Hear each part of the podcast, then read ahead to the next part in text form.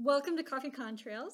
Today I'm here with Mark Sabani, the uh, co-producer and writer for Alley Cat. Hi, Mark. Thank you for joining us today. Hi. How you doing? So, tell us a little bit about yourself, Mark. How did you get into writing? Like, what's the inspiration behind writing? How long have you been writing? Like, what are some things that you've been um, known for? Uh, I know you're you're in Denver and You've been very active in the theater community. Maybe you can talk to us a little about a bit about all of these things. Okay, well, you know, I write stage plays for actors to perform in the theater. Uh, my inspiration, I would say, is matcha green tea with milk and honey. Matcha green tea, it supercharges your brain and kind of slams it into fifth gear, opens all the capillaries in your brain. That gets me going. Um, you know, I was born on April Fool's Day, nine months to the day of my parents' wedding, so I'm a love child. What got me into writing was actually my dad dying, and it made me think, what do I want to do with myself? And the answer was be a writer, not a technical writer or a journalist or a novelist. I can't write narratives, but I can write dialogue. So I'm working on something right now, theater musical featuring Scottish caving music. It's set on the Isle of Eigg, which is tucked off the coast of Scotland, right? So I wrote the book, and April Alsop, a gifted composer, wrote the score and the lyrics. Lots of accordion and violin music. And so our dream with the Isle of Eigg is to perform it on Eigg in front of the real life characters, you know? And if they accept us, then it's like the highest compliment. And so that's what we envision next year hope to mount the production in the Edinburgh Fringe Festival August next year. That's our ambition. I love Eigg because it's the greenest island on the planet. They produce all their electricity through wind turbines. So they generate all their power and they're independent from the mainland. The story is about Eigg's struggle against an English landlord who owns the island. And this landlord treats the islanders like wait staff or worse. Something you've made up the storyline, or is that actual pulling from some historic, um, like background from the, the town? Well, I did my research, and it's all historically accurate.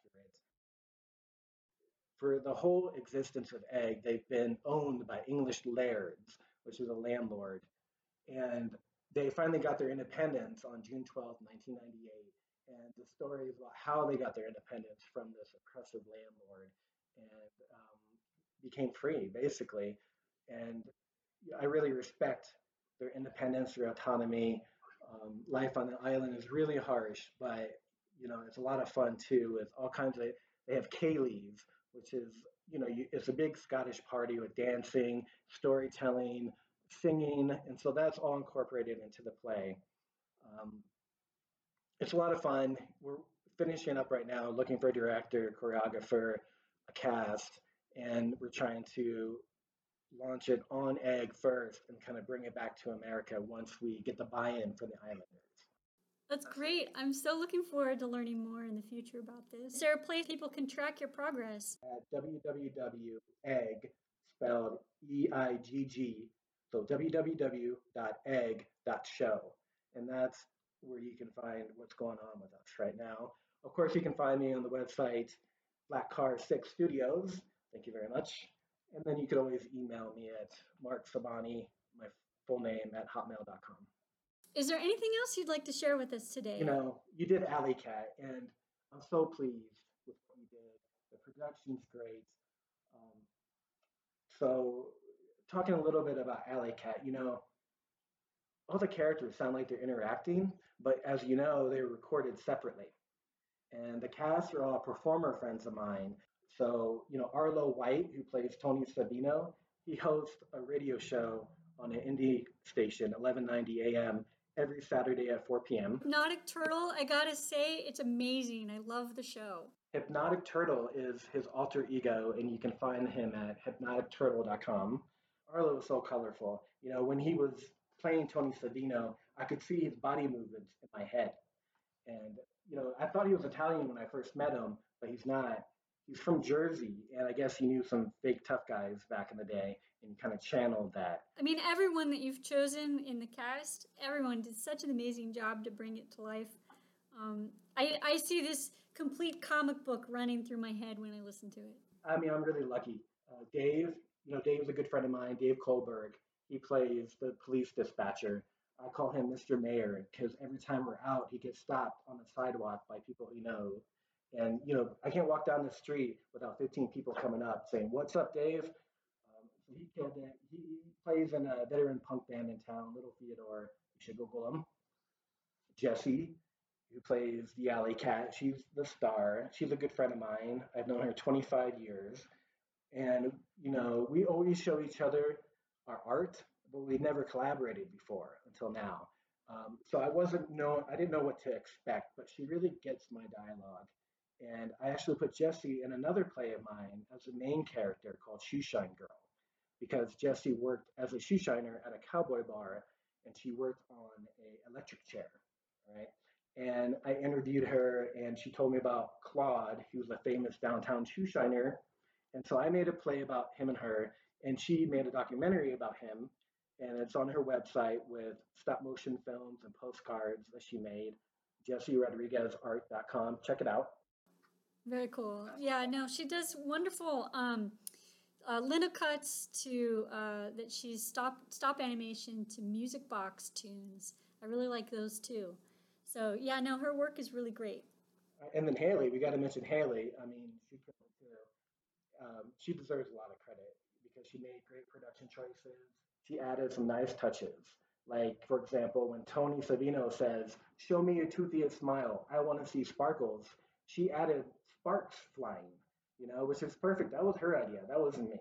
She was playing with, with the environment. Um, I like that she put like this sound effect on Jesse's voice, this kind of, because because Alley Cat, it doesn't like it's not a real, it doesn't feel like a real person, right? Um, and so the the sound effects, the echoiness of being in an alley sort of thing, I just love those touches to to make Alley Cat sort of a phantom in the night. Dave, I thought was perfect as a police dispatcher. I liked his character because he added structure. He told the audience a time and place. He set up the action. He drops in, drops out, and you know he even is you know put in the scene. At first, he's describing Alley Cat, and then he comes in and gets reports of Alley Cat robbing Tony Savino.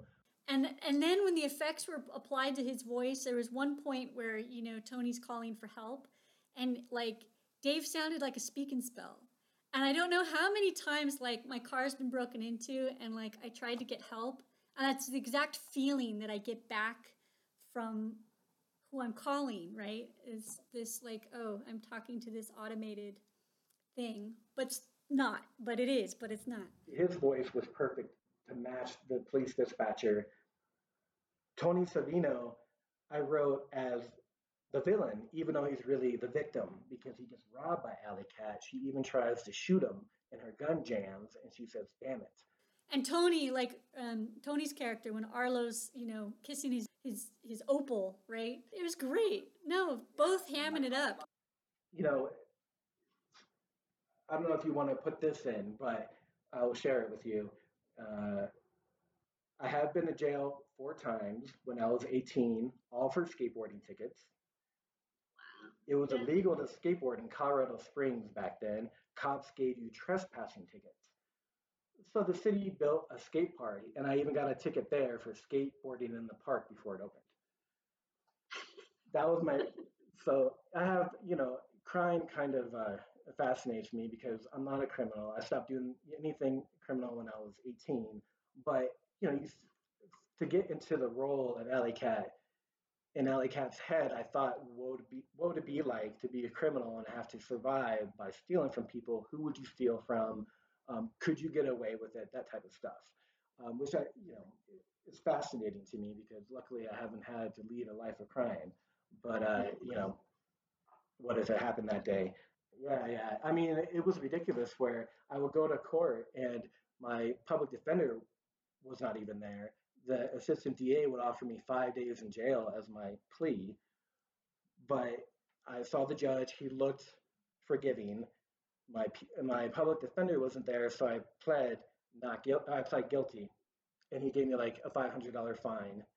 I saved up all of summer 18 years old, went to the court clerk, tried to pay my fine, and I lost my file. So I used that money and I moved to San Diego, 1998.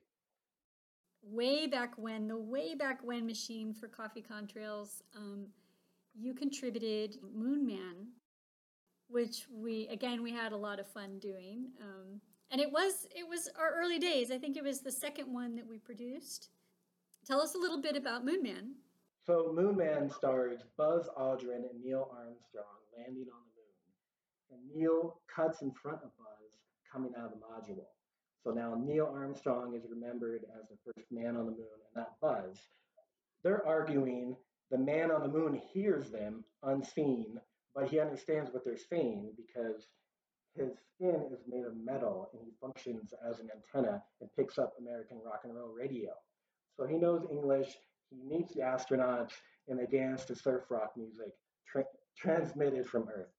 I love this because it, it reminded me of those late night TV shows where like they would show the, the monster movie and then they would break to the local band and then they would like come back and do like it was like the band was like an intermission or something, right? uh, Beach Creek uh, donated a song.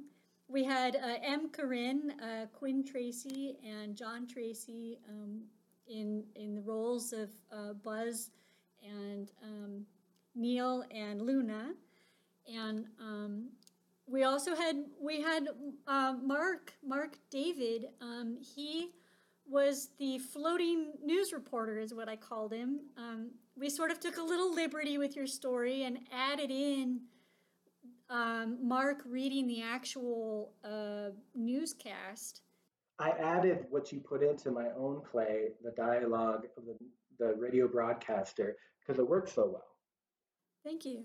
Yeah, and, and um, I should also say that uh, Logic Lust, he helped with the studio um, recording and um, and the special effects that like you know the astronaut beep that after every beep beep beep beep yeah that's that's Logic Lust putting in his his uh, his talent there. So much appreciative. It's been a while since um, I've talked with them, but I'm I I do always appreciate that they volunteered their time to help out on this one. Mutual. They did a great job. Let me talk a little bit about Born Fool, if I might. Yeah, that'd be great. So Born Fool was a short film that I wrote and directed. It's about a clown named Dick Winkleman he was born and he died on April Fool's Day. So he's mad at God because his life is a practical joke. And he won't leave his grave. He's haunting himself in the cemetery until another ghost, a stewardess who died in a plane crash, arrives. The stewardess wants to fly Dick to heaven, and Dick almost goes. That's the plot. Our mutual friend, who you know very well, Michael Lauder, Michael, while shooting it, was standing on a Starbucks chair that I brought trying to get a good angle, looking down, totally unbalanced on his chair, hanging over a big patch of cactus below him, holding oh, this $30,000 camera that he borrowed. And I tell him, Don't worry, Michael. If you fall, I'll catch you. And you know what he says? Don't catch me, catch the camera. Um, also, after we wrapped and everybody left the cemetery, everybody but Michael, and then the police showed up and they started questioning him about removing cemetery headstones. What? This cop said somebody reported us desecrating the graves and he wanted the footage. But we brought our own tombstone, we made it ourselves, and we had permission to shoot there at Golden Hill Cemetery off Colfax Boulevard. Anyway, somehow Michael fast talked the cop and he saved the film. Wow. Michael has a new movie coming out, as you're aware. It looks really good. Oh, super glowy. It's beautiful. It's coming out, I hear. Well, it's premiering in LA this fall. And it's uh, Talent Keyhole. Before we sign off here, one more time, can, can, you tell us, you know, how can we follow you, follow your latest work and your upcoming Isle of Eigg? So you can visit www.eigg.show. We have updates on the website with our progress next year, 2022, hopefully be in Scotland, hopefully in Edinburgh, presenting our play. Awesome. Well, anything that Coffee Contrails can do to help, please let me know. I will. I will. Thanks, Mark. Thank you.